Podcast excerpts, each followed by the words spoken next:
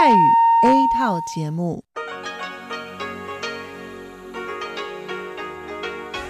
ที่นี่ สถานีวิทยุเรดิโอไต้หวันอินเตอร์เนชันแนล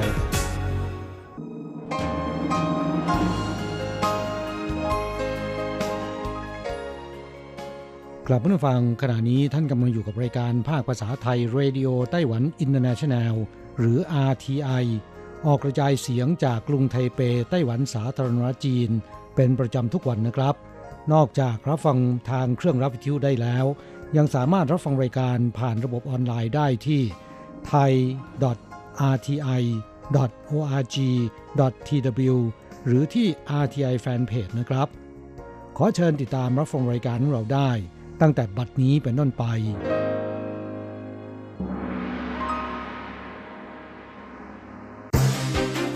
ลำดับแรก ขอเชิญติดตามรับฟัง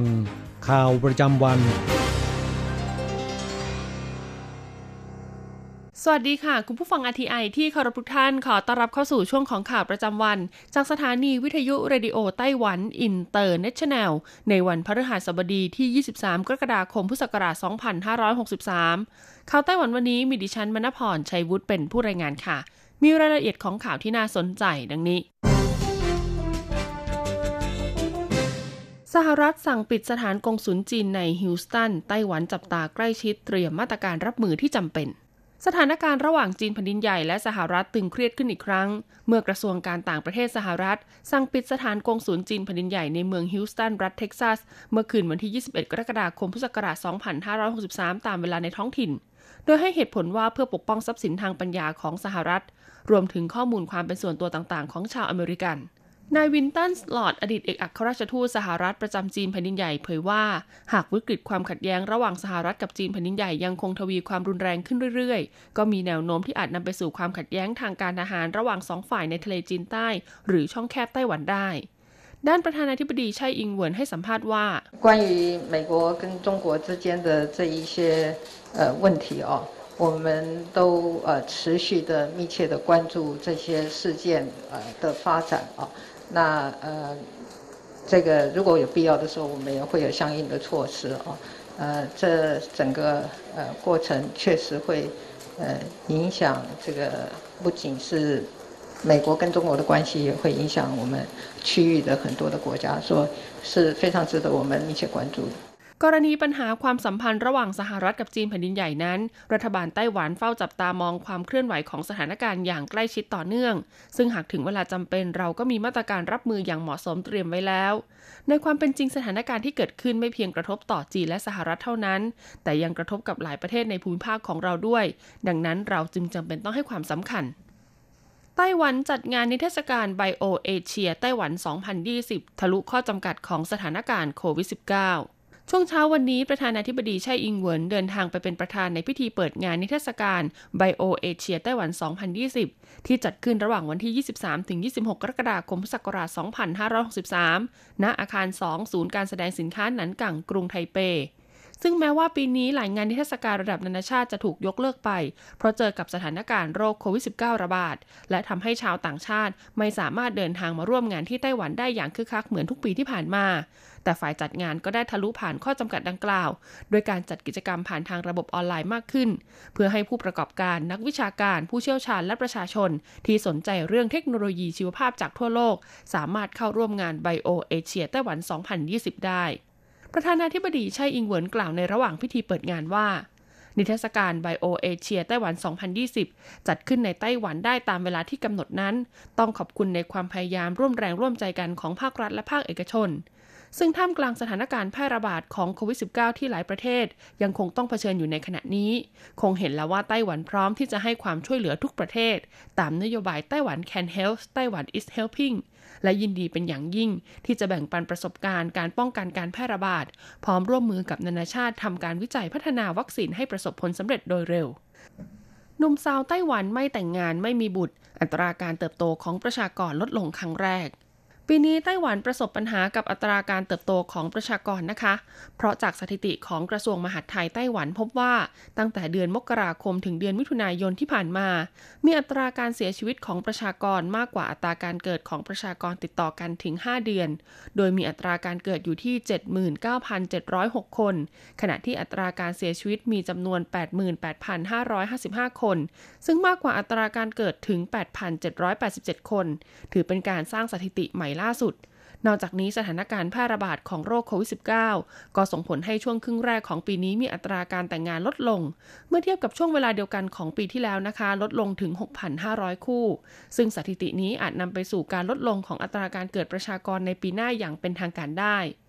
ผู้เชี่ยวชาญชี้ว่าอีก 10 ปี ประชากรจะลดลง 200,000 คน โครงสร้างของประชากรในไต้หวันจะมีการเปลี่ยนแปลงครั้งใหญ่ ประชากรสูงวัยอายุ 65 ปีขึ้นไปจะเพิ่มขึ้น 1.9 ล้านคน ประชากรวัยทำงานระหว่าง 15-64 ปีจะน้อยกว่า 1.8 ล้านคน ส่วนประชากรวัยเด็กจะน้อยกว่า 300,000 คน ซึ่งนี่จะเป็นปัญหาในอนาคตที่ทุกภาคส่วนต้องให้ความสำคัญนักศึกษาต่างชาติเดินทางเข้ามายังไต้หวันล่าช้า เพราะไม่มีเที่ยวบินและค่าใช้จ่ายกักตัว 14 วัน หลังจากไต้หวันประกาศผ่อนปรนให้นักศึกษาต่างชาติที่จะเข้ามาศึกษาต่อในสถาบันการศึกษาต่างๆ ของไต้หวัน สามารถทยอยเดินทางเข้ามาได้ตามโคต้าที่ได้รับการอนุมัติในแต่ละรอบ ตั้งแต่เดือนมิถุนายนที่ผ่านมานั้น ปรากฏว่าตอนนี้มีเพียง 500 กว่าคนเท่านั้นที่เดินทางมาถึงไต้หวัน จากทั้งหมด 10,000 กว่าคนใน 19 ประเทศความเสี่ยงต่ำและความเสี่ยงปานกลาง ที่ผ่านการอนุมัติแล้ว โดยจากการวิเคราะห์พบว่าปัญหาอยู่ที่การจำกัดเที่ยวบินของแต่ละประเทศ และภาระค่าใช้จ่ายในการกักตัวภายในศูนย์เป็นเวลา 14 วัน ที่นักศึกษาจะต้องเป็นผู้รับผิดชอบค่าใช้จ่ายดังกล่าวเอง แม้กระทรวงศึกษาธิการไต้หวันจะผ่อนปรนให้สามารถใช้หอพักของมหาวิทยาลัยเป็นสถานที่กักตัว 14 วันได้นั้น แต่เมื่อเจ้าหน้าที่ของกระทรวงสาธารณาสุขเข้าไปตรวจสอบเรื่องความปลอดภัยด้านสุขอนามัย กลับพบว่าหอพักของหลายสถาบันการศึกษา ไม่ผ่านเกณฑ์มาตรฐาน ทั้งระบบจัดการขยะ ระบบการจัดส่งอาหารเครื่องดื่ม และโดยเฉพาะห้องน้ำกับห้องอาบน้ำซึ่งส่วนใหญ่แล้วจะเป็นแบบใช้ร่วมกันทำให้หลายมหาวิทยาลัยที่ยื่นเรื่องขออนุญาตใช้หอพักเป็นสถานที่กักตัวต่อกระทรวงศึกษาธิการจำเป็นต้องปรับปรุงแก้ไขในส่วนนี้ ให้สอดคล้องกับกฎระเบียบที่กำหนดไว้ เพราะความปลอดภัยด้านสุขอนามัยเป็นสิ่งที่ไม่สามารถยืดหยุ่นได้จริง ๆ ทางกระทรวงศึกษาธิการไต้หวันจึงได้ขอให้ทุกสถาบันการศึกษา พยายามเร่งมืออย่างเต็มที่ เพื่อให้ทันกับการเปิดภาคเรียนในปีการศึกษาหน้าสองชาวไต้หวันคว้ารางวัลภาพถ่ายยอดเยี่ยมจากการประกวดภาพถ่ายด้วยกล้อง iPhone ประกาศผลแล้วนะคะกับการประกวดแข่งขัน iPhone Photography Award 2020 หรือ IPPA ซึ่งปีนี้มีผู้ได้รับรางวัลภาพถ่ายยอดเยี่ยมในสาขาต่างๆ จาก 20 ประเทศทั่วโลก ถือเป็นการบันทึกภาพจากทั่วโลกด้วยกล้อง iPhone ในมุมมองที่น่าสนใจและมีประสิทธิภาพ ซึ่งไต้หวันก็มีผู้ได้รับรางวัลยอดเยี่ยม 2 คน ประกอบด้วยคุณเจ้าเผยจินค่ะ กับรางวัลภาพถ่ายยอดเยี่ยมสาขาสถาปัตยกรรมและสัตว์ทั่วไป ซึ่งเดิมทีเขามีความสนใจในงานออกแบบอาคารสิ่งก่อสร้างต่างๆ อยู่แล้ว จึงเลือกกิบกล้อง iPhone มาบันทึกภาพสิ่งก่อสร้างที่พบเห็นในมุมต่างๆ ส่วนภาพถ่ายสัตว์ทั่วไปที่ได้รับรางวัลนนั้น เขาถ่ายเมื่อตอนไปเที่ยวชม ศูนย์ศึกษาวิทยาศาสตร์แห่งชาติไต้หวัน หรือ National Taiwan Science Education Center ภาพที่ถ่ายออกมาเขาต้องการสื่อให้เห็นถึงพลังงานใหม่ๆ ที่เกิดขึ้นกับสิ่งมีชีวิต ส่วนอีกคนที่ได้รับรางวัลนะคะ คือคุณอูเจียฟัง กับรางวัลภาพถ่ายยอดเยี่ยมสาขาสัตว์ทั่วไป เป็นภาพถ่ายแมวที่กระโดดอย่างมีความสุขท่ามกลางท้องฟ้าสีฟ้าสดใส และบ้านเรือนสีขาวบริสุทธิ์ในซันโตรินี ซึ่งเป็นเมืองบนเกาะตอนใต้ของทะเลอีเจียนประเทศกรีซซึ่งตัวเขาเคยได้รับรางวัลภาพถ่ายยอดเยี่ยมจาก IPPA ในสาขาเดียวกันนี้มาแล้วเมื่อปีคศ2016 และในปีคศ2018 ยังเคยได้รับตำแหน่งเป็นตัวแทนช่างภาพของ Apple ประเภท iPhone ด้วย ข่าวสุดท้ายวันนี้เป็นเรื่องราวของบริการคมนาคมขนส่งในไต้หวันนะคะหลายแท็กซี่ไต้หวันเพิ่มบริการลายแท็กซี่พลัสเลือกรถแท็กซี่ให้เหมาะสมกับการใช้งานได้ แอปพลิเคชัน Line Taxi ของไต้หวันนะคะ ได้รับการอนุมัติจากกระทรวงคมนาคมไต้หวัน ให้สามารถเปิดใช้งานได้อย่างเป็นทางการมาตั้งแต่เดือนตุลาคมปีพุทธศักราช 2562 ซึ่งเป็นการใช้ไลน์เรียกรถแท็กซี่ชำระเงิน และแชร์ location การเดินทางร่วมกับฟังก์ชันการใช้งานต่างๆ บนแอปพลิเคชัน Line ซึ่งจนถึงตอนนี้มีรถแท็กซี่สมัครเข้าร่วมให้บริการทั่วไต้หวันแล้วกว่า 6,000 คัน และมีผู้ลงทะเบียน account เพื่อใช้บริการไลน์แท็กซี่แล้วกว่า 800,000 คน ล่าสุดไลน์แท็กซี่จึงตัดสินใจยื่นขออนุมัติการให้บริการรถแท็กซี่ประเภทอื่น ๆ ต่อกระทรวงคมนาคมไต้หวันเพิ่มเติม และในที่สุดก็ได้รับการอนุมัติ ให้สามารถนำรถประเภทต่าง ๆ มาให้บริการในรูปแบบแท็กซี่ได้ผ่านทางไลน์แท็กซี่พลัสซึ่งรถแท็กซี่ในโหมดนี้ค่ะจะไม่มีการติดตั้งมิเตอร์ไว้ในรถ แต่จะแสดงอัตราค่าโดยสารตาม rate มิเตอร์ปกติผ่านทางแอปพลิเคชัน ประชาชนสามารถเรียกรถแท็กซี่ที่เหมาะสมกับการใช้งานได้อย่างรวดเร็วและสะดวกสบายมากขึ้น จบการรายงานข่าวไต้หวันสวัสดีค่ะ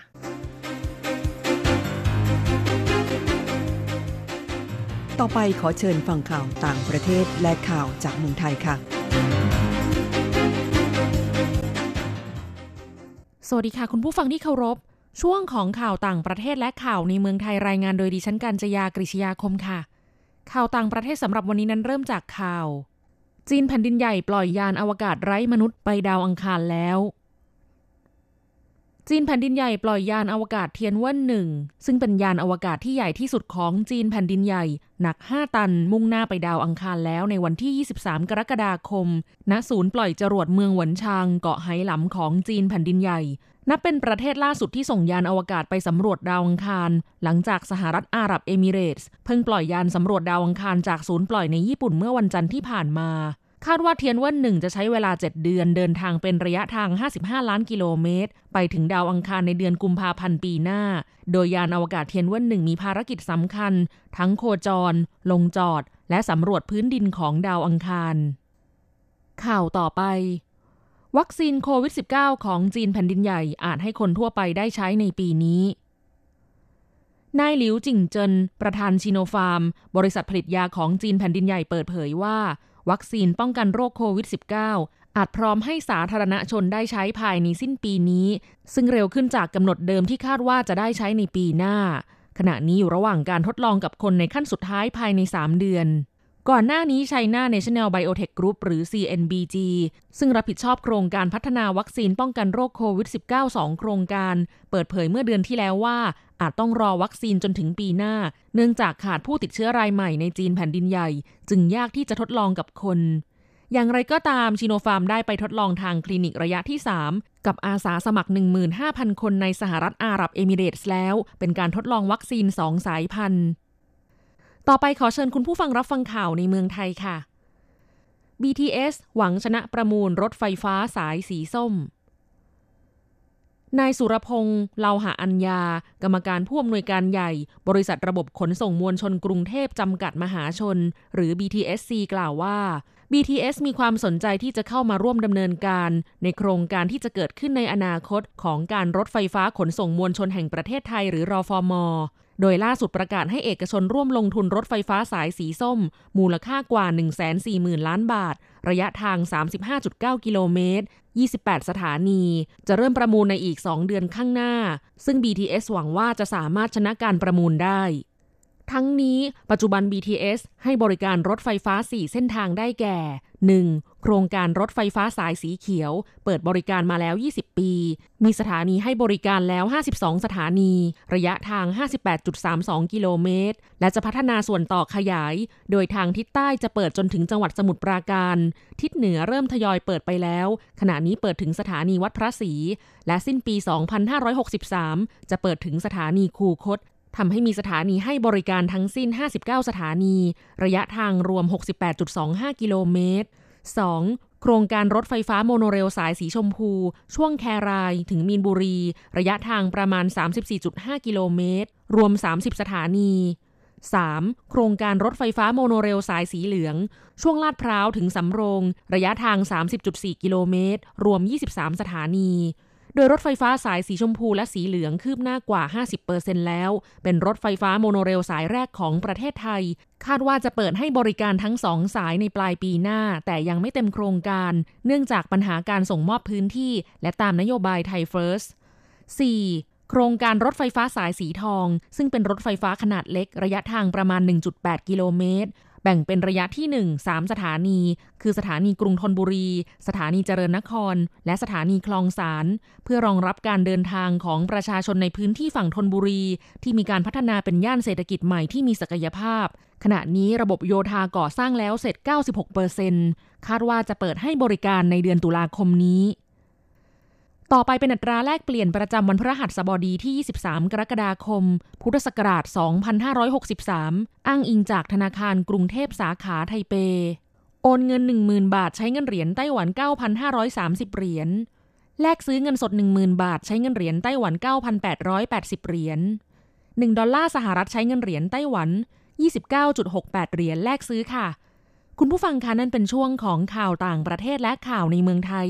รายงานโดยดิฉันการจยากริชยาคมค่ะ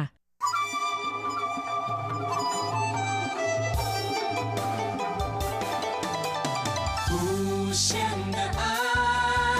向全世界传开，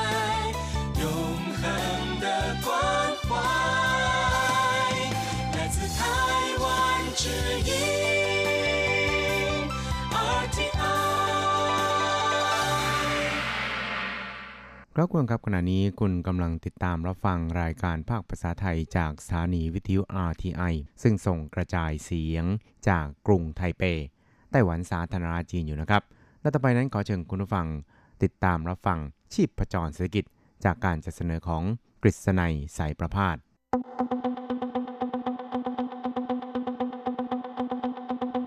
เศรษฐกิจก้าวไกลประชาสุขสันต์จับชีพประจรเศรษฐกิจสู่บันไดแห่งความผาสุก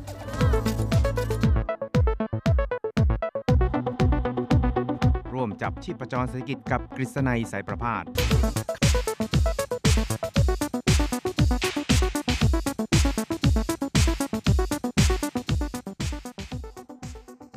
วัสดีครับคุณผู้ฟังที่รักและเคารพทุกท่านครับ ผมกฤษณัยสารพาดก็ขอต้อนรับคุณผู้ฟังเข้าสู่ในช่วงเวลาของชีพประจรเศรษฐกิจนะครับ ก็พบกันเป็นประจำทุกสัปดาห์ ในค่ำวันพฤหัสแล้วก็เช้าวันศุกร์3ครั้งด้วยกันนะครับ ก็จะนำเอาเรื่องราวความเคลื่อนไหว ที่น่าสนใจทางด้านเศรษฐกิจในไต้หวันในช่วงที่ผ่านมา มาเล่าสู่ให้กับคุณผู้ฟังได้รับฟังกันนะครับครับแล้วก็สำหรับในวันนี้นะครับ เราก็จะนำคุณผู้ฟังไปติดตามเกี่ยวกับ เรื่องฮอตๆในช่วงสัปดาห์ที่ผ่านมานะครับ นั่นก็คือเรื่องราวเกี่ยวกับการ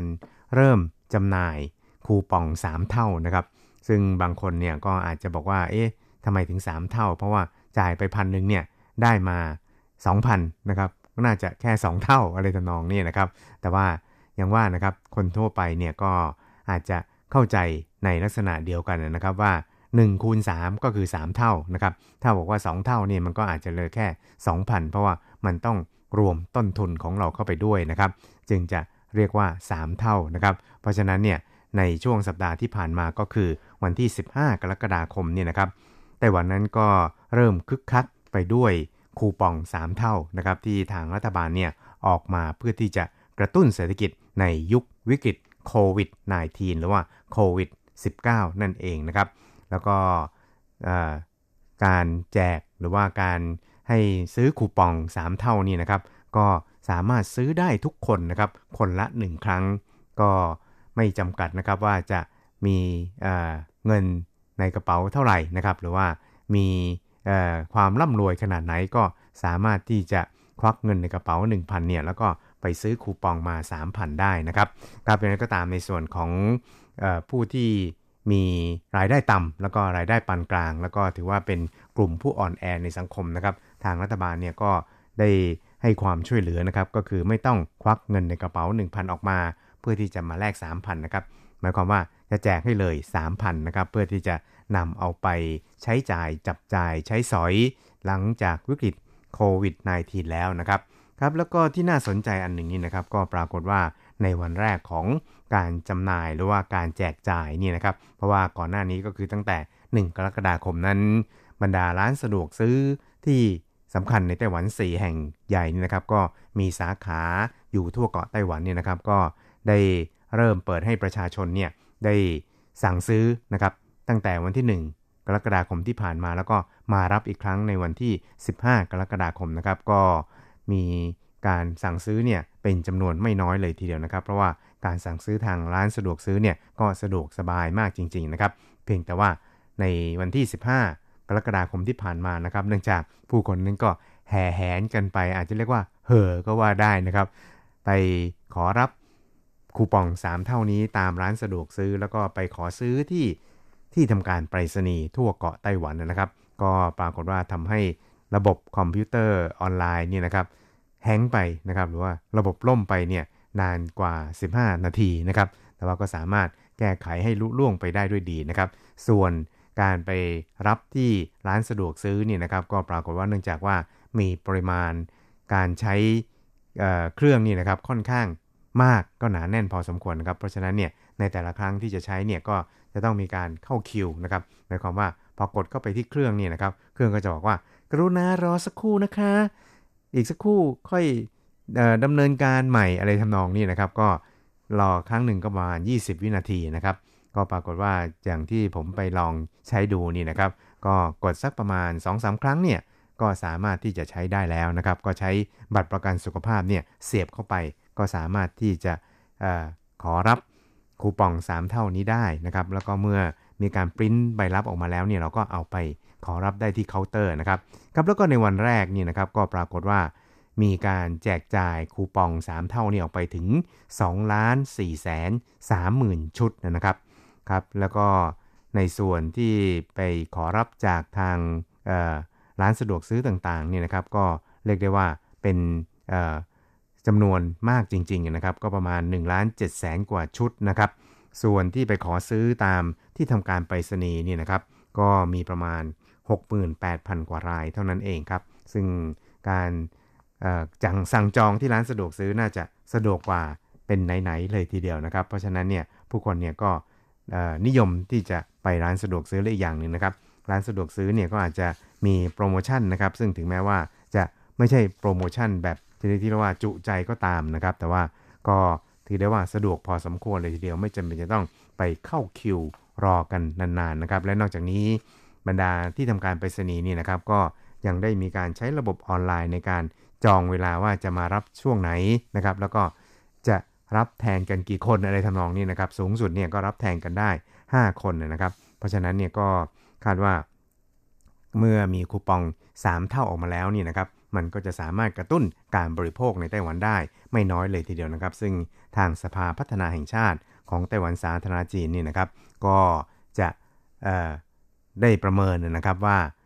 คูปอง 3 เท่าเนี่ยจะดันให้ GDP ไต้หวันเนี่ยเติบโตขึ้นประมาณร้อยละ 0.4 นะครับ ซึ่งก็หวังเป็นอย่างยิ่งว่าเมื่อมีคูปอง 3 เท่านี้อยู่ในมือแล้วเนี่ยนะครับ ชาวไต้หวันโดยทั่วไปเนี่ยก็จะออกมาจับจ่ายใช้สอยกันนะครับ ซึ่งก็เรียกได้ว่าเป็นชีวิตวิถีใหม่นะครับ มีคูปอง 3 เท่าอยู่ในมือแล้วเนี่ยก็รีบๆไปจับจ่ายใช้สอยกันนะครับ แต่ว่าที่สำคัญนั้นก็คือ นอกจากชาวไต้หวันแล้วเนี่ยนะครับคู่สมรสชาวต่างชาติที่มีถิ่นที่อยู่ หรือว่ามีใบ ARC ในไต้หวันเนี่ยก็มีสิทธิ์เช่นเดียวกันครับ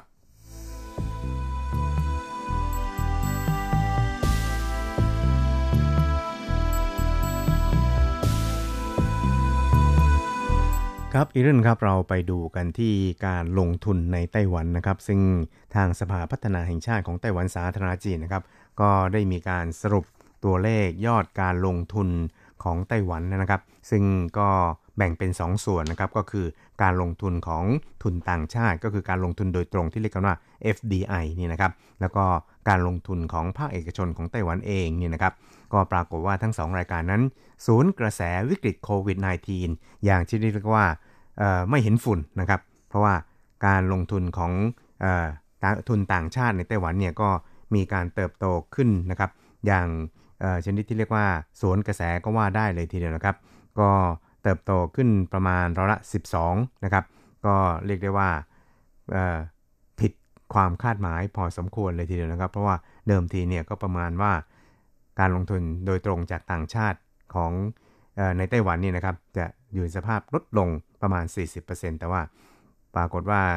ทางสภาพัฒน์ก็ออกมาเปิดเผยข้อมูลตัวเลขสถิตินี่นะครับว่า มีการเติบโตถึง 12%นะครับ ส่วนการลงทุนของภาคเอกชนในไต้หวันเองนี่นะครับ ก็ปรากฏว่ามีการเติบโตถึง 23.44%นะครับ ก็เรียกได้ว่าอยู่ในสภาวะที่น่าชื่นชมพอสมควรครับ โดยคุณเจิ้งเจินเมานี่นะครับ ในฐานะรองประธานสภาพัฒน์ของไต้หวันนั้น ก็ได้ระบุนะครับ เกี่ยวกับการประเมินในส่วนนี้นะครับ โดยบอกครับบอกว่า 这些理由，大家觉得台湾事实上是一个最安全的地方，哦，那 所以就是尤其是大家在讲这个疫情影响，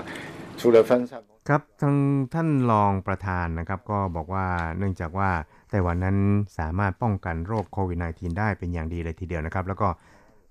ทุกๆฝ่ายนี่ต่างก็เห็นว่าไต้หวันนั้นเป็นสถานที่ที่ปลอดภัยที่สุดนะครับ เพราะฉะนั้นเนี่ยก็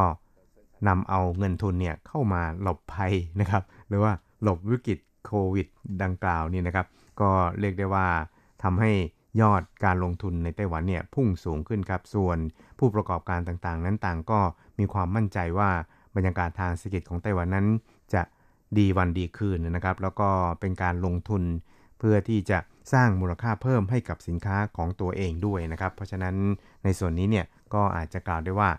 ทำให้ตัวเลขของการลงทุนทั้ง2สส่วนนี้นะครับ สวนกระแสโควิด -19 อย่างที่ได้ระบุนะครับ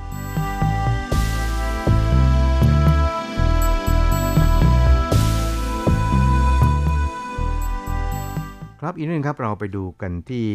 GDP ไต้หวันในปีนี้นะครับ ซึ่งทางสถาบันวิจัยเศรษฐกิจของสภาวิจัยแห่งชาติ ไต้หวันสาธารณจีนนั้นก็ระบุชัดเลยทีเดียวนะครับว่าในปีนี้เนี่ยนะครับตัวเลขการเติบโตทางเศรษฐกิจของไต้หวัน หรือ GDP นี่นะครับจะอยู่ที่ประมาณร้อยละ 1.15 ก็คือเติบโตขึ้นนะครับ ซึ่งทางสภาวิจัยแห่งชาติไต้หวันนั้นก็วิเคราะห์นะครับ บอกว่าถึงแม้ว่าเศรษฐกิจไต้หวันเนี่ยจะยังคงคุกรุ่นไปด้วย วิกฤตโควิด -19 ก็ตามนะครับ แล้วก็ทำให้การฟื้นตัวเนี่ยนะครับเป็นไปอย่างเชื่องช้า แล้วก็ทำให้การค้าต่างประเทศนี่นะครับอยู่ในสภาวะที่ชะลอตัวอย่างเห็นได้ชัดครับแต่นั้นก็ตามเนี่ยนะครับ นื่องจากว่าไต้หวันเนี่ยมีอุตสาหกรรมทางด้านเทคโนโลยีระดับสูงนะครับแล้วก็ทางรัฐบาลเนี่ยก็ได้ทุ่มงบประมาณในการเยียวยา ตลอดไปจนถึงแผนการพัฒนาเศรษฐกิจ ที่เรียกว่าเป็นแผนเพื่ออนาคตนี่นะครับ ก็ได้ส่งผลให้เศรษฐกิจของไต้หวันนั้น อุณหภูมิเพิ่มสูงมากยิ่งขึ้นนะครับ เพราะฉะนั้นเนี่ยก็เรียกได้ว่าเป็นอีกส่วนหนึ่งที่ทำให้เศรษฐกิจไต้หวันเนี่ยนะครับพุ่งสูงขึ้นและนอกจากนี้เนี่ยนะครับ คูปอง 3 เท่าเนี่ยก็ยังสามารถที่จะช่วยกระตุ้นเศรษฐกิจของไต้หวันเนี่ยให้เติบโตเข้มแข็งมากยิ่งขึ้นด้วยนะครับ ซึ่งในส่วนนี้เนี่ยนะครับคุณโจหยีเทียนนะครับในฐานะนักวิจัยของสภาวิจัยแห่งชาติไต้หวันสาธารณจีนนั้นก็ระบุครับว่า这个呃标准来算啊，就是说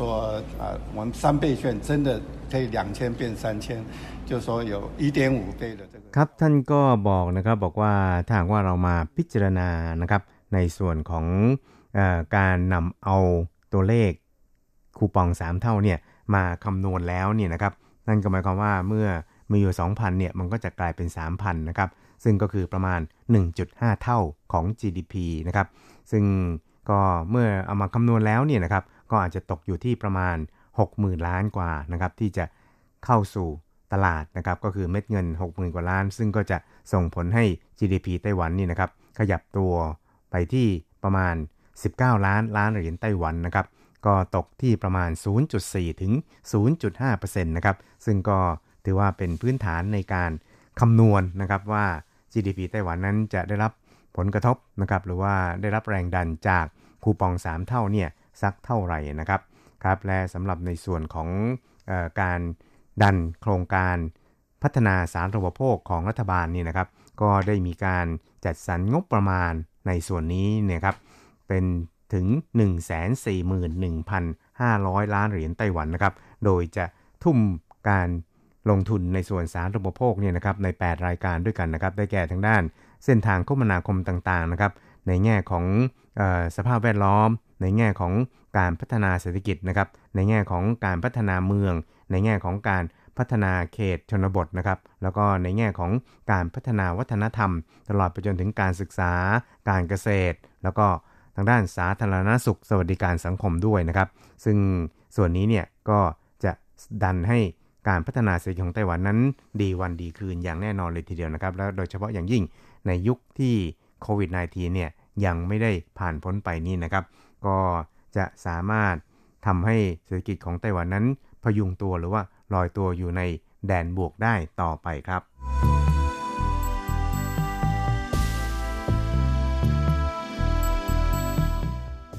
ครับคุณผู้ชมครับเวลาของชีพจรเศรษฐกิจในวันนี้ก็หมดลงแต่เพียงเท่านี้นะครับ เราจะกลับมาพบกันใหม่ในสัปดาห์หน้า สวัสดีครับ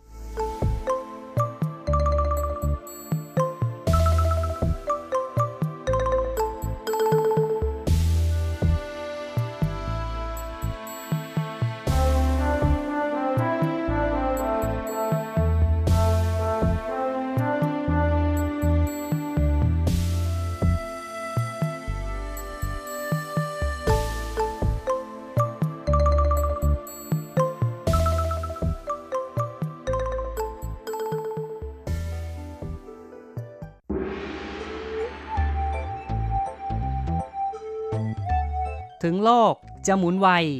RTI ก็หมุนทัน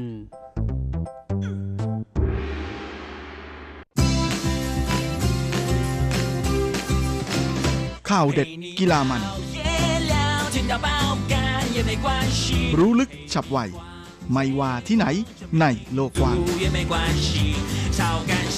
กับทีระยางและเจาะลึกกีฬาโลก สวัสดีครับคุณฟังทุกท่านผมธีระยาง พร้อมด้วยเจาะลึกกีฬาโลกประจำสัปดาห์นี้ก็กลับมาพบกับคุณฟังอีกแล้ว เช่นเคยเป็นประจำพร้อมข่าวกีฬาเด็ด ๆ มันๆ จากทั่วโลกและสำหรับสัปดาห์นี้เราก็มาเริ่มกันที่ข่าวคราวของนักมวยปล้ำหญิงคนดังชาวไต้หวันเฉินเวินหลิงกันโดยในการแข่งขันกีฬาโอลิมปิกที่กรุงริโอเดจาเนโรของบราซิลเมื่อปี 2016 ที่ผ่านมานะซึ่งเป็นครั้ง ล่าสุดนั้นเฉินวินลิงนะก็ได้มีโอกาสได้ลงสนามแข่งขันนะทำให้เธอนั้นกลายเป็นนักมวยปล้ำหญิงคนแรกของไต้หวันนะที่ได้ไปเข้าร่วมลงชิงชัยในสังเวียนอันยิ่งใหญ่อย่างโอลิมปิกฤดูร้อน ซึ่งเมื่อช่วงกลางสัปดาห์ที่ผ่านมานั้นสาวเจ้านะก็ได้ให้สัมภาษณ์กับสื่อมวลชนในไต้หวันนะถึง เรื่องราวของเธอนะโดยเธอก็เป็นคนที่เริ่มหัดมาเล่นกีฬามวยปล้ำนั้นช้านะถือว่าค่อนข้างช้า เพราะว่าเธอเริ่มจากการเป็นนักกรีธามาก่อน ก่อนที่จะหันมาเล่นยูโดนะครับและสุดท้ายก็เปลี่ยนมาเล่นมวยปล้ำแทนนะโดยเธอก็บอกว่า สาเหตุที่เธอเลือกกีฬามวยปล้ำนั้น ก็เป็นเพราะว่าอตอนที่เธอเล่นยูโดนั้นก็มีอยู่ครั้งหนึ่งได้มีโอกาสไปลงคอร์สเพื่อที่จะเล่นมวยปล้ำด้วยนะเพราะว่ามันจะได้ใช้ประโยชน์ในการแข่งขันยูโด แต่หลังจากที่เธอมีโอกาสได้มาสัมผัสกับมวยปล้ำแบบเต็มๆแล้วเนี่ยก็ เลยรู้สึกว่าเป็นกีฬาที่มีความยืดหยุ่นกับยูโดค่อนข้างกว่ายูโดค่อนข้างจะมากเลยนะเพราะว่ายูโดนั้นจะมีท่าทางต่างๆ ที่เป็นมาตรฐานอยู่นะขาจะต้องกวาดยังไง จะต้องเหวี่ยงยังไง อะไรยังไงนั้นก็ไม่เหมือนมวยปล้ำนะที่จะยืดหยุ่น flexible มากกว่า แล้วก็สามารถที่จะออกแบบท่าทางต่างๆ ของตัวเองได้ ดยนักกีฬาทุกคนสามารถที่จะคิดค้นท่าส่วนตัวในการลงแข่งลงปล้ำกับคู่แข่งนะโดยที่อีกฝ่ายหนึ่งอาจจะไม่มีทางรู้เลยนะว่าท่าอะไรที่พวกเขาจะเจอที่จะต้องเจอจะต้องเผชิญหน้าในการแข่งขันวันนั้น และด้วยความที่เธอเริ่มต้นช้ากว่าคนอื่นนะก็เลยทำให้เจ้าตัวบอกว่าช่วงแรก ๆ ที่เธอ มาเล่นกีฬามวยปล้ำอย่างจริงจังนั้นก็เหมือนกับเป็นกระสอบทรายให้คนอื่น จับทุ่มจับทุ่มเอาเลยทีเดียวนะจนกระทั่งมาถึงการแข่งขันในทัวร์นาเมนต์หนึ่งนะที่เธอรู้จักแล้วก็เรียนรู้ได้ว่าจะทำยังไงนะที่จะไม่ปล่อยให้คู่แข่งจับตัวเองไปทุ่มแถมยังสามารถกลับมาเป็นฝ่ายจับคู่แข่งทุ่มได้สำเร็จ และหลังจากที่สะสมประสบการณ์จากการลงแข่งมากขึ้นเรื่อยๆ สุดท้ายทางโค้ชเองนะก็ได้ออกมาให้กำลังใจนะแล้วก็หันมาสนับสนุนเธออย่างเต็มที่ โดยเฉินวันหลิงก็เล่าให้ฟังว่าช่วงแรก ๆ นั้น เธอมีแต่รอยพกช้ำกลับบ้านไปหมดเลยนะเจ็บขาเจ็บข้อเท้าเจ็บอะไรแทบจะตลอดเวลา อย่างไรก็ดีก็ไม่กล้าที่จะให้ที่บ้านรู้นะแต่ก็นั่นแหละนะ การที่เธอมีประสบการณ์ถูกทุ่มถูกคนเหวี่ยงอยู่บ่อยๆนี่เองก็เลยทำให้เธอได้เรียนรู้อะไร ได้อย่างรวดเร็วมากยิ่งขึ้นและแน่นอนจากการที่เธอเริ่มต้นช้ากว่าคนอื่นนั้น สิ่งที่เธอจะต้องทำมากกว่าคนอื่นก็คือ ต้องมีความพยายามมากกว่าคนอื่นนะและนั่นเองนะก็เลยทำให้เธอนั้นกลายเป็นคนที่ต่อสู้อย่างไม่ยอมแพ้นะแล้วก็เป็นคนที่มีความพยายามหนักมาก จริงๆ ปีนี้เชมเวลิงเองก็มีโอกาสจะได้ไปร่วมลงแข่งกีฬาโอลิมปิกนะฮะถ้าไม่ได้ถูกยกเลิกไปเสียก่อนที่กรุงโตเกียวฮะและแน่นอนว่าเหตุระบาดของเจ้าโควิด -19 ก็ทำให้ตารางฝึกซ้อมแล้วก็โปรแกรมต่างๆ ในการแข่งขันนั้นก็มาวุ่นวายเละเทะไปจนหมดเลยนะแต่เจ้าตัวก็ยังคงมองโลกในแง่ดีนะโดยเธอบอกว่า ก็พยายามฝึกซ้อมแล้วก็ฟิตซ้อมเพื่อรักษาสภาพร่างกาย ให้ดีที่สุดอยู่ตลอดเวลานะตอนนี้อยากจะฝึกอะไรอยากจะเทรนอะไร ก็ทำไปเลยเพราะหมายจริง ๆ ก็เหมือนกับรู้สึกว่าได้มีโอกาสเทรนแล้วก็ฟิตซ้อมร่างกายมากยิ่งขึ้น เพราะนี้สาวเจ้าเองก็ ให้ความสำคัญกับเรื่องของโภชนาการมาก ๆ เลยนะ ค่อนข้างระมัดระวังในส่วนของอาหารที่จะรับประทานเข้าไป โดยเชมเวลินก็ยังเล่าให้ฟังอีกนะบอกว่าตอนแรกที่เธอเริ่มฝึกซ้อมกีฬาเริ่มลงเล่นกีฬามวยปล้ำอย่างจริงจังนั้น เธอก็บอกกับโค้ชเลยทีเดียวว่าเป้าหมายของเธอคือจะต้องไปร่วมเข้าแข่งขันในโอลิมปิกให้ได้ ซึ่งตอนแรกที่ทีมโค้ชได้ยิน เป้าหมายนี้ของเธอนะต่างก็รู้สึกว่าเธอช่างอินโนเซนต์จริง ๆ เพราะไต้หวันเองนั้นยังไม่เคยมีนักกีฬามวยปล้ำผู้หญิงนะที่สามารถเข้าไปร่วมลงแข่งกีฬาโอลิมปิกรอบสุดท้ายได้สำเร็จเลยนะซึ่งทุกคนก็เห็นด้วยว่ามันคงจะเป็นแค่ความฝันนะอย่างไรก็ดีเจ้าตัวก็บอกเลยนะว่าความฝันมันไม่ใช่เป็นแค่ความฝัน มันก็เป็นอะไรที่สามารถเป็นไปได้ ขอเพียงเราพยายามอย่างเต็มที่ ที่จะไล่ล่าแล้วก็ทำให้ความฝันของเราเป็นความจริงนะซึ่งเธอก็บอกเลยว่าวินาทีที่เธอได้มีโอกาสขึ้นไปเข้าไปลงแข่งในเวทีของโอลิมปิกเมื่อครั้งที่ปี 2006 ที่ริโอโอลิมปิกนั้นเธอก็เข้าใจได้อย่างถ่องแท้เลย ถึงคติพจน์ประจำใจอันนี้ที่เธอยึดถือมาโดยตลอด โดยสาวเจ้าก็เล่าความรู้สึกให้ฟังนะตอนที่ลงแข่งเสร็จแล้วก็ลงมานั้นเธอแพ้นะครับ ลาโดนสื่อถามนะฮะว่าแหมรู้สึกไงที่เป็นนักกีฬาหญิงคนแรกของไต้หวันนะที่มาร่วมลงแข่งในกีฬามวยปล้ำหญิงนะฮะสาวเจ้าก็บอกว่าตอนนั้นเธอเบลอไปหมดเลยนะฮะในสมองเธอคิดถึงแต่ การแข่งขันที่เพิ่งจะจบไปนะฮะซึ่งมีอะไรที่เธอทำไม่ดี แล้วก็ทำอะไรผิดพลาดไปนะก็เลยเหมือนกับจะเบลอๆอยู่ความรู้สึกตอนนั้นก็เลย เป็นอะไรที่ไม่ได้ตื่นเต้นมากสักเท่าไหร่นะคิดถึงแต่ว่าจะทำยังไงที่จะปรับปรุงการการเล่นของตัวเองนั้นให้ดียิ่งขึ้น และแน่นอนว่าสำหรับในการแข่งขันโอลิมปิก 2021นะฮะที่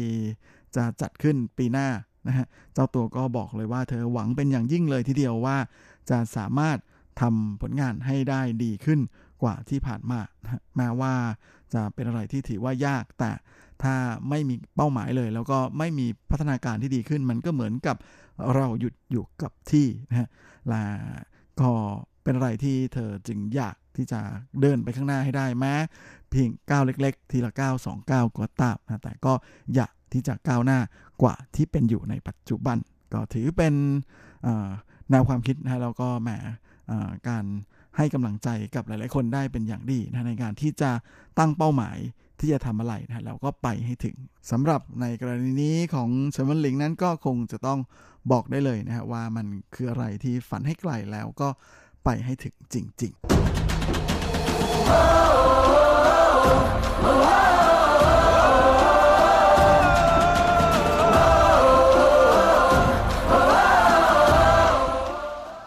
รายข่าวในวันนี้ก็มาดูกันที่ข่าวคราวในแวดวงกีฬาแบดมินตันกันนะฮะ โดยหลังจากที่การแข่งขันกีฬาโอลิมปิกเกม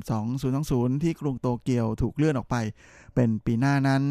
ล่าสุดนะทางสหพันธ์แบดมินตันโลกหรือ BWF ก็ได้เปิดโผโปรแกรมการแข่งขันในโอลิมปิกเกมสำหรับกีฬาแบดมินตันของปีหน้าออกมาเป็นที่เรียบร้อยแล้วนะฮะ โดยการแข่งขันนั้นจะมีขึ้นที่ สนามกีฬามูซาชิโนะฟอเรสต์สปอร์ตพลาซ่าในกรุงโตเกียวนะฮะ โดยจะแข่งขันระหว่างวันที่ 24 กรกฎาคม ถึง 2 สิงหาคมนะของปี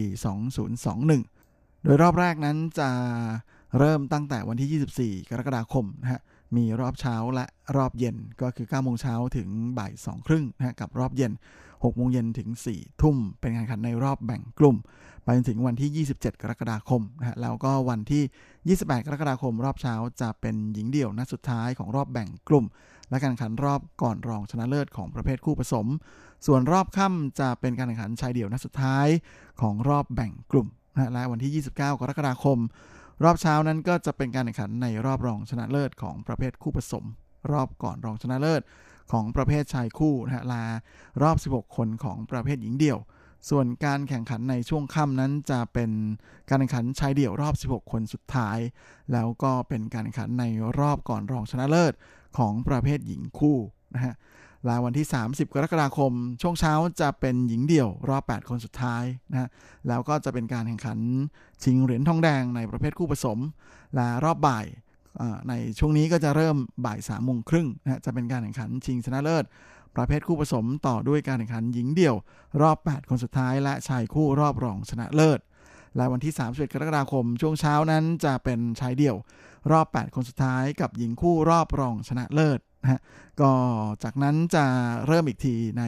รอบค่ำที่จะเริ่มตอนบ่าย3โมงนะฮะโดยจะเริ่มจากหญิงเดี่ยวรอบรองก่อน แล้วก็ต่อด้วยชายคู่ที่ชิงเหรียญทองแดง และชิงเหรียญทองนะฮะส่วนวันที่ 1 สิงหาคมจะเริ่มแข่งขันตอนบ่ายโมงนะเป็นชายเดี่ยวรอบรองชนะเลิศ ส่วนรอบค่ำจะเริ่ม2ทุ่มครึ่งเป็นหญิงเดี่ยว รอบชิงเหรียญทองแดงและชิงชนะเลิศ แล้วก็วันที่ 2 สิงหาคมนะฮะซึ่งเป็นวันสุดท้ายนั้น ก็จะเริ่มแข่งเวลาบ่ายโมงนะฮะโดยจะเป็นหญิงคู่ที่ชิงเหรียญทองแดงต่อด้วยชิงเหรียญทองนะฮะและส่วนการแข่งขันรอบรายการสุดท้าย จะเริ่มเวลา 2 ทุ่มนะฮะเป็นชายเดี่ยว คือชิงเหรียญทองแดงนะแล้วก็ต่อด้วยชิงเหรียญทอง โดยแบดมินตันนั้นถือเป็นกีฬาที่แหมนักกีฬาทั้งไทยแล้วก็ไต้หวันมีลุ้นเหรียญทองกันมากเลยทีเดียวนะฮะ โดยเฉพาะในส่วนของไต้หวันในประเภทชายเดี่ยวอย่างโจเทนเฉิงนะฮะปัจจุบันนั้นก็เป็นมือสองของโลกอยู่นะฮะแล้วก็หญิงเดี่ยวก็ไม่ต้องพูดถึงนะฮะไต้จืออิง หญิงเดี่ยวมือหนึ่งคนปัจจุบันของโลกนะก็โหยหา เหรียญทองโอลิมปิกมาก ๆ เลยนะเธอเคยกล่าวเอาไว้เมื่อปีที่แล้วนะตอนที่ฟอร์มกำลังพุ่งสุด ๆ นั้นว่าเธอจะแขวนรักเก็ตนะฮะหลังจบการแข่งขันโอลิมปิก 2020 นะฮะมาปีนี้ไม่มีแข่งก็เลยเลื่อนไปปีหน้า ก็น่าจะเป็นอะไรที่ทำให้ไต้จีกนั้นก็จะคงน่าจะยืดเวลาในการแขวนนักเก็ตของเธอออกไปนะเพื่อจะ เอาเหรียญทองโอลิมปิกที่เธอยังไม่เคยได้นี้มาครองให้ได้ ส่วนในประเภทชายคู่ทั้งหลี่หยางและหวังชิลินนะฮะต่างก็เป็นตัวเก่งอีกเหมือนกันนะในการแข่งขันครั้งนี้นะฮะและฝ้าของนักกีฬาไทยนั้นก็มีน้องเมย์รัชนกอินทนนท์นะที่ปัจจุบันอยู่อันดับ 5 ของโลกนะฮะแล้วก็ยังมีตัวความหวังก็คือคู่ผสมอย่างเดชาพล พัววรานุเคราะห์นะฮะกับซับซิรีต้ารัตนชัย ที่ปัจจุบันเป็นคู่อันดับ 3 ของโลก ดังนั้นเชื่อว่าแม่โอลิมปิก 2021 ที่กำลังจะมาถึงนี้นะฮะก็คงจะเป็นอะไรที่น่าจะขับเคี่ยวกันสนุกทีเดียวนะเพราะเป็นหนึ่งในกีฬาสากลนะไม่กี่ประเภทที่มานักกีฬาไทยแล้วก็ไต้หวันนะต่างก็มีลุ้นถึงเหรียญทองกันเลยอย่างก็ดีในส่วนของประเภทชายเดี่ยวนั้นก็เชื่อว่าแมาโชเดนเฉิงอาจจะไม่ได้ ปูกด้วยกลีบกุหลาบแน่ๆนะเพราะว่ามือหนึ่งของโลกคนปัจจุบันอย่างโมโมตะเคนโตะนั้นก็เป็นเจ้าบ้านด้วยอีกต่างหากนะซึ่งผลงานของโมโมตะในการแข่งขันก่อนที่จะมีโควิดนั้นก็ถือว่าฟอร์มดีทีเดียวนะแล้วก็มาได้รับอุบัติเหตุนะฮะจากการหลังการแข่งขันที่อินโดนีเซียจนต้องพักการแข่งขันไป ตอนแรกก็นึกว่าจะแฮลโอลิมปิกไปแล้วนะฮะ เพราะถ้าแข่งกันในปีนี้เนี่ยโมโมตะ ก็จะลงเล่นไม่ได้นะก็ฟอทำให้โจเทนเฉิงนั้นจะมีโอกาสสูงมากเลยนะแต่หลังจากมาเลื่อนไปปีหน้า ก็น่าจะกลับมาสมบูรณ์ดีแล้วนะก็คงจะเป็นอะไรที่ทางญี่ปุ่นเองก็หวังมาก ๆเลยนะกับรายการนี้นะฮะก็เห็นได้จากการที่ทางเจ้าภาพนั้นเขาก็จัดให้การแข่งขันใช้เดี่ยว รอบชิงชนะเลิศนั้นมาลงเล่นกันในวันสุดท้าย รายการสุดท้ายเป็นการปิด การแข่งขันแบดมินตันเลยทีเดียว ยังไงถึงเวลาแล้วคงจะต้องไปลุ้นกันอีกทีละเวลาของรายการสัปดาห์นี้ ก็หมดลงสลาวนะครับผมก็คงจะต้องขอตัว ขอลาไปก่อนด้วยเวลาเพียงเท่านี้ เอาไว้เราค่อยกลับมาพบกันอีกครั้งอาทิตย์หน้าเช่นเคย ในวันและเวลาเดียวกันนี้ ส่วนสำหรับวันนี้ก็ขอพรให้คุณฟังทุกท่านโชคดีมีความสุข สุขภาพแข็งแรงกันทุกนาทุกคนเฮ้งๆและสวัสดีครับ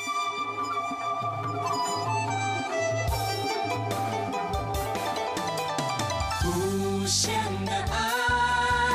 向全世界传开，永恒的关怀。来自台湾。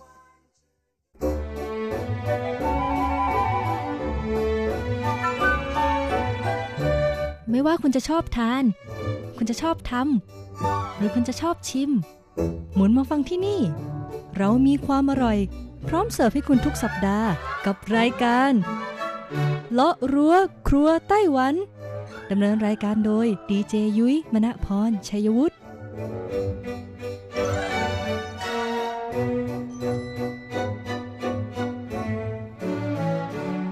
วัสดีค่ะ คุณผู้ฟัง RTI ที่คารพทุกท่านขอต้อนรับเข้าสู่รายการเลาะรั้วครัวไต้หวันค่ะ รายการที่จะนำเสนอเรื่องราวของความอร่อยที่เกิดขึ้นในไต้หวันนะคะดำเนินรายการโดยดิฉันดีเจยุ้ยมณพรชัยวุฒิค่ะ สำหรับเรื่องราวของเราในสัปดาห์นี้ค่ะ บอกเลยว่ามีความเกี่ยวข้องและก็ต่อเนื่องมาจากสัปดาห์ที่แล้วนะคะ หากใครจำได้ค่ะ ยุ้ยพูดถึงมะม่วงน้ำแข็งใสหรือว่าหมังกัวปิ้งไปค่ะ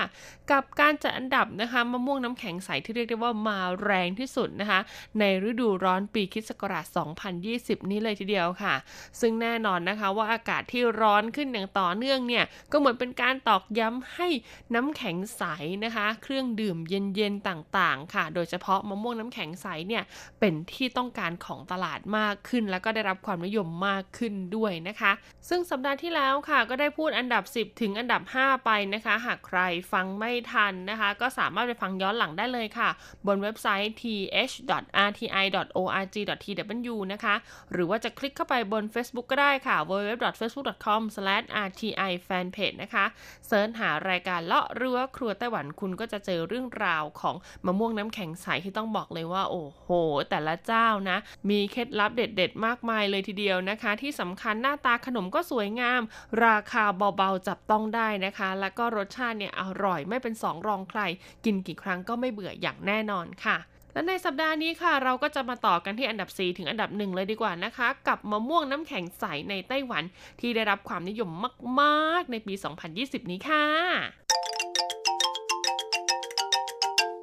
ช่วง เปิดตำรา ความอร่อย สำหรับอันดับทีสี่ 4 ค่ะ คือร้านที่มีชื่อภาษาจีนว่าชุนเหมยปิงกัวซื่อนะคะ ร้านนี้ค่ะมีพิกัดตั้งอยู่ในเขตซงซานนะคุณผู้ฟัง พิกัดที่แน่นอนของเขาก็คือไทเป่ยซื่อซงซานชีนะคะ ตุนหว้าเป่ยลู่ซอยที่ 120 ค่ะอีป่ายเออสือเซียง แล้วก็เลขที่อู่สือซื่อเฮานะคะ หรือว่า 54 นั่นเอง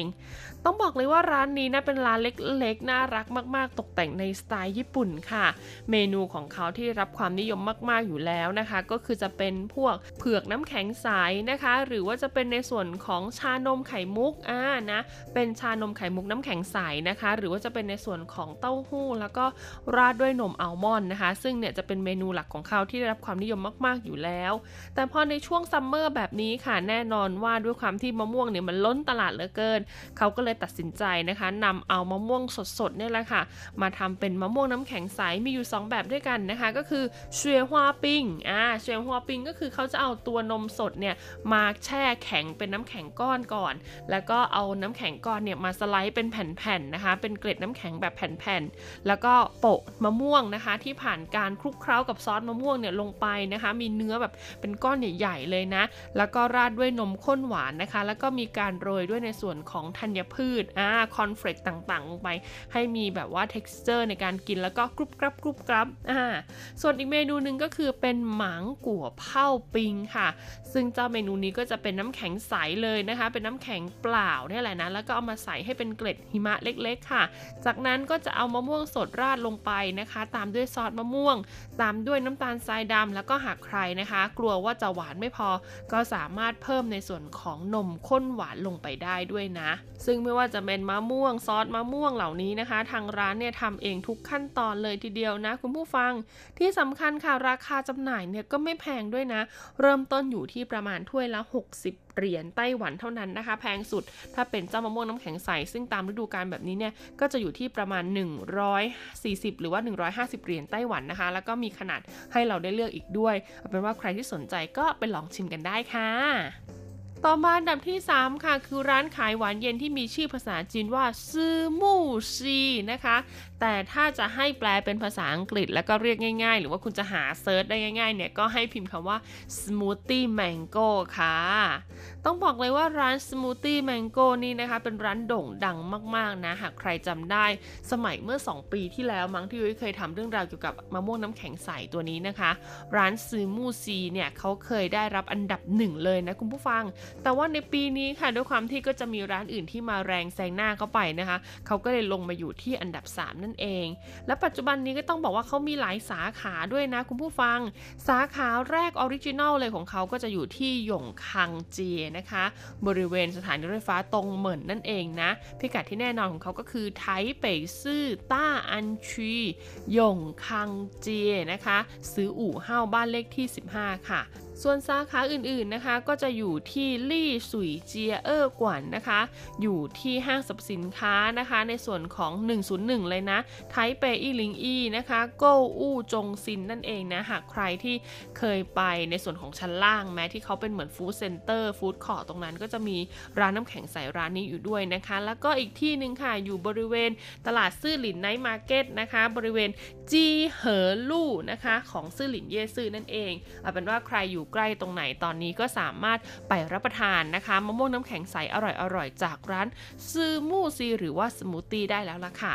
ต้องบอกเลยนะคะว่าความพิเศษของร้านนี้ที่ไม่เหมือนร้านอื่นเลยค่ะ ก็คือในส่วนของมะม่วงนั่นเองนะคุณผู้ฟังเขามีทั้งไอศครีมมะม่วง แล้วก็เนื้อมะม่วงสดนะคะ อยู่ในถ้วยเดียวกันค่ะ กรรมวิธีการทำน้ำแข็งใสมะม่วงของเขาก็จะเอาในส่วนของนมสดค่ะ ไปแช่แข็งให้เป็นก้อนก่อนนะคะ จากนั้นก็จะนำมาสไลด์เป็นแผ่นๆนะคุณผู้ฟังในลักษณะของเฉวยฮวาปิงค่ะ จากนั้นค่ะก็จะตักมะม่วงนะคะ เนื้อมะม่วงสดๆเนี่ยที่คลุกกับซอสมะม่วงเนี่ยนะคะ ราดลงไปในส่วนของน้ำแข็งใสนมสดตรงนั้น แล้วก็ปิดท้ายด้วยไอศครีมมะม่วงลูกใหญ่ยักษ์นะคะ วางลงไปเลยค่ะ บนน้ำแข็งใสอีกทีหนึ่งแล้วก็ราดด้วยนมข้นหวานนะคะหากใครไม่ชอบในส่วนของไอศครีมมะม่วงอะอยากจะลองเปลี่ยนรสชาติอื่นบ้าง ทางร้านเนี่ยก็มีไอศครีมอีกหลายรสชาติให้คุณสามารถเลือกเปลี่ยนได้ด้วยนะคะ ซึ่งราคาน้ำแข็งใสของร้านนี้นะคะ จะสูงสักเล็กน้อยค่ะคุณผู้ฟังรู้สึกว่าจะสตาร์ทที่ประมาณ 150 เหรียญไต้หวันจนทั้งถึงเกือบ 200 เหรียญไต้หวันเลยทีเดียว ต่อมาอันดับที่ 2 ค่ะ ร้านนี้มีชื่อว่าเฉวยฮวาถังค่ะ ชื่อเต็มของเขาเลยนะคะ ก็คือเฉวยฮวาถังหันกัวซินใกล้เนียนเฉวยฮวาปิงค่ะ เขาบอกว่าเป็นร้านขายน้ำแข็งใสนะคะ ที่เป็นเหมือนความทรงจำนะคะในเกาหลีอ่าพูดง่ายก็คือเป็นร้านน้ำแข็งใสในสไตล์เกาหลีนั่นเองนะคุณผู้ฟัง ซึ่งต้องบอกเลยละค่ะว่าชาวเน็ตนะคะเขาโหวตร้านนี้ขึ้นมาเรียกได้ว่าเป็นน้องใหม่มาแรงแซงทุกร้านขึ้นมาอยู่อันดับ 2 เลยนะคะ เพราะว่าก่อนหน้านี้เนี่ยร้านนี้ไม่เคยถูกพูดถึงในวงการน้ำแข็งใสเลยคุณผู้ฟังที่สำคัญพิกัดของเขานู่นเลยค่ะ ตั้งออกไปนอกเมืองเลยนะคะ มีสาขาเดียวค่ะ อยู่ในเขตซินเป่ยซื่อนครนิวไทเปนะคะซันฉงชุยค่ะในเขตซันฉงนะคะต้าจื้อเจีนะคะ ถนนต้าจื้อนะคะ เลขที่ซื่อซือจิ๋วจื้ออีเฮ้านะคะ อยู่เลขที่ 49ขีดหนึ่งนั่นเองแหละค่ะ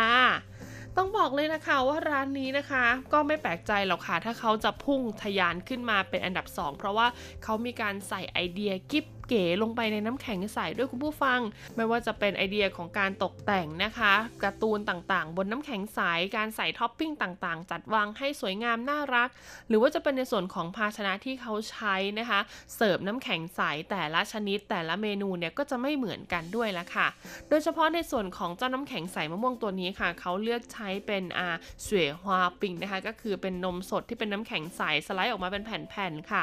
ราดด้วยมะม่วงนะคะ แล้วก็มีไอศครีมวานิลาหนึ่งลูก แล้วก็ราดด้วยนมข้นหวานอีกทีนึงค่ะ แล้วก็มีแปะโลโก้น่ารักน่ารักของทางร้านไว้ด้วยนะคะ เสิร์ฟมาในถ้วยแก้วใสลักษณะเป็นเหมือนลูกแก้วเลยคุณผู้ฟัง โดยนะคะ เจ้าตัวน้ำแข็งใสเนี่ยก็จะอยู่ในถ้วยครึ่งล่างนะคะ แล้วก็ครึ่งบนเนี่ยก็จะเหมือนเป็นฝาครอบใสๆไว้เฉยๆ ให้คุณแบบเอาไว้ถ่ายรูปอะว่าอย่างนั้นเถอะนะคือเขาก็ตั้งใจเลยนะคะ ซึ่งก็แน่นอนค่ะ feedback ของร้านเขาเนี่ยก็ดีมากๆเลยทีเดียวนะ เพราะว่านอกเหนือจากเจ้ามะม่วงน้ำแข็งใสแล้วนะคะก็ยังมีเมนูอื่นๆนะมีเมนูที่เป็นการ์ตูนตามเทรนด์ต่างๆนะคะ แล้วก็มีเมนูที่เป็นเอกลักษณ์ที่มาจากในส่วนของเกาหลีด้วยนะเอาเป็นว่าใครที่เป็นสายเช็คอินอ่าไม่อยากตกเทรนด์การทานน้ำแข็งใส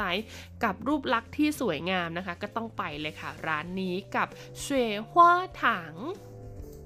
แล้วก็มาถึงร้านอันดับหนึ่งกันบ้างค่ะ คุณผู้ฟังร้านนี้ถือเป็นอีกหนึ่งร้านเก่าแก่เลยทีเดียวนะคะ ของไต้หวันที่อยู่มานานมากๆค่ะ ต้องบอกว่าจริง ๆ แล้วร้านนี้เนี่ยนะชื่อของเขาเนี่ยถูกนำไปขายแฟรนไชส์นะคะ ในส่วนของภูมิภาคแถบเอเชียตะวันออก ก็คือในจีนแผ่นดินใหญ่ในอาเกาหลีในญี่ปุ่นเนี่ยเยอะมากๆ ซึ่งก็รวมถึงไต้หวันด้วยนั่นเองค่ะ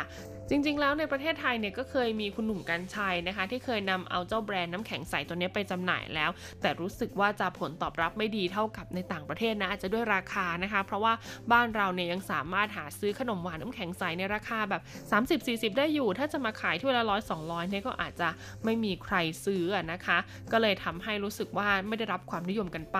แต่ในไต้หวันค่ะยังได้รับความนิยมอย่างต่อเนื่องนะคะ ดังนั้นใครคิดถึง Ice Monster แล้วก็สามารถมาหารับประทานที่ไต้หวันได้ค่ะ มีอยู่ 2 สาขาด้วยกันนะคะ สาขาแรกเนี่ยอยู่ในเขตต้าอันของกรุงไทเปค่ะ ไทเปซื่อต้าอันชีนะคะซินอีลู่เออตวนถนนซินอีช่วงที่ 2 นะคะ เลขที่เออหลิงซื่อห้าวเลขที่ 204 นั่นเอง ส่วนอีกสาขาหนึ่งค่ะอยู่ในห้างสรรพสินค้านะคะ เป็นเหวยฟงซงเกาเตี้ยนค่ะ อยู่ในย่านการค้าซินอีชีค่ะ ซึ่งก็จะอยู่บริเวณชั้นหนึ่งของห้างสรรพสินค้า b r e e z Center สาขาทรงเก่านะคะพิกัดที่แน่นอนก็คือไทเปซื่อซินอี้ชีทรงเก่าลู่สือลิวเฮานั่นเอง แน่นอนค่ะว่าได้รับอันดับหนึ่งขนาดนี้นะคะ แล้วก็อยู่ในวงการน้ำแข็งใสโดยเฉพาะน้ำแข็งใสมะม่วงของไต้หวันมานานแบบนี้ค่ะ ก็จะต้องการันตีได้ถึงคุณภาพที่เหมาะสมกับราคานะคะ แล้วก็รสชาติที่อร่อยถูกปากคนไต้หวันค่ะ ซึ่งต้องบอกเลยนะคะ ถึงแม้เขาจะมีมะม่วงน้ำแข็งใสที่เป็นตัวหลักที่ได้รับความนิยมอยู่แล้วนะเขาก็ยังมีเมนูน้ำแข็งใสอื่น ๆ อีกมากมายเลยทีเดียวนะคะ ที่จะออกมาตามฤดูกาลเพื่อเอาใจกลุ่มผู้บริโภคที่ต้องบอกเลยว่าปัจจุบันนี้ก็มีหลากหลายมากๆจริง ๆค่ะ แล้วในส่วนของน้ำแข็งใสมะม่วงเองนะคะเขาก็มีการพัฒนาแพ็กเกจ พัฒนาหน้าตารูปร่าง พัฒนารสชาติต่างๆนะคะ ให้ต้องบอกเลยว่าอร่อยมากยิ่งขึ้นนะยิ่งไปกว่านั้นค่ะเขายังมีแบบที่สามารถให้คุณซื้อกลับไปแช่ทำรับประทานเองที่บ้านได้ด้วย อันนี้เป็นอะไรที่ตอบโจทย์มาก ๆจริง ๆ เลยนะคะ ก็เลยไม่แปลกใจเลยแหละค่ะ ว่าทำไม Ice Monster นะคะ สามารถกลับขึ้นมาคว้าบัลลังก์อันดับหนึ่งนะคะไอศครีมมะม่วงน้ำแข็งใสในไต้หวันได้ในปี 2020 นี้เป็นไงกันบ้างล่ะคะ กับเรื่องราวของ 10 อันดับร้านน้ำแข็งใสมะม่วงที่มาแรงมากๆในปีคศ2020 นี้นะคะ ก็หวังว่าจะถูกใจสาวกคนรักมะม่วงน้ำแข็งใสในไต้หวันนะคะ รวมถึงใครที่กำลังอยากจะหาอะไรดับกระหายคลายร้อนนะคุณผู้ฟังในช่วงซัมเมอร์แบบนี้ก็อย่าลืมค่ะ นึกถึงเมนูมะม่วงน้ำแข็งใสในไต้หวันกันด้วยนะคะ แต่ก่อนจากกันไปค่ะ ยุ้ยก็มีเรื่องราวคำเตือนเล็กๆ น้อยๆ จากคุณหมอนะคะ ไต้หวันค่ะ จากสุแพทย์ไต้หวันนะคะ คุณจูเจียหลุนค่ะเขาก็ได้เตือนมานะว่าถ้าเรารับประทานมะม่วง หรือว่าลิ้นจี่เยอะๆ ในช่วงฤดูร้อนแบบนี้ค่ะ ก็จะมีโอกาสทำให้เราเนี่ยเสี่ยงต่อการเป็นโรคตากุ้งยิงนะคะ มากกว่าปกติถึง 30%เลยทีเดียวคุณผู้ฟัง เพราะอะไรนะคะ เพราะว่าทั้งมะม่วงแล้วก็ลิ้นจี่เนี่ยแหละค่ะ เป็นผลไม้ที่มีฤทธิ์ร้อนให้ความหวานสูงทำให้ร่างกายของเรารู้สึกร้อนแล้วก็ผิวมันได้ง่ายนะคะ แล้วก็จะเกิดอาการต่อมรอบโคนขนตาค่ะ อุดตัน คุณผู้ฟัง เมื่ออุดตันแล้วก็จะส่งผลให้เราเป็นตากุ้งยิงนั่นเองนะเพราะมันก็จะมีความสกรปรกแล้วก็ทำให้ตาเราติดเชื้อนะคะ ดังนั้นเนี่ยเขาก็แนะนำว่าหากใครที่ชื่นชอบรับประทานผลไม้ 2 อย่างนี้จริง ๆ ในช่วงฤดูร้อนแบบนี้เนี่ยรับประทานได้แต่ก็ควรรับประทานในปริมาณที่เหมาะสมนะคะ อย่างเช่นลิ้นจี่เนี่ยด้วยความที่ลูกมันเล็กๆเนาะก็ไม่ควรรับประทานเกิน 10 ลูกต่อวันค่ะ ส่วนมะม่วงเนี่ยก็ไม่ควรรับประทานเกินวันละ 1 ผลนะคะคุณผู้ฟังโดยเฉพาะมะม่วงสุกเหลืองๆเนี่ยนะคะ แล้วก็หากรู้สึกว่ามีอาการบวมที่หนังตาหรือว่าคันๆที่ตาเนี่ยนะคุณผู้ฟังก็ให้รีบเอาผ้าขนหนูนะคะ ประคบน้ำร้อนนะคะ ปิดตาทันทีเลยนะ ก็จะช่วยให้เราเนี่ยลดความเสี่ยงต่อการเป็นตากุ้งหญิงได้นั่นเองเลยค่ะ ก็อย่างที่ย้ำกันอยู่ตลอดนะคะ ว่าชื่นชอบการรับประทานอะไรเนี่ยรับประทานได้ค่ะ แต่ก็ต้องอยู่ในปริมาณที่เหมาะสม แล้วก็พอดีกับความต้องการของร่างกายด้วยนะคะสำหรับวันนี้หมดเวลาความอร่อยของเราแล้วพบกันใหม่สัปดาห์หน้าสวัสดีค่ะส่วนฉันต้องอยู่เพียงคนเดียวไม่มีตัวเธอมาเจ้าเจียว ยบเงาสิ้นดี โทรเธอเดินมาและเดินผ่านไป กี่ทีกี่หนไม่เคยสนใจ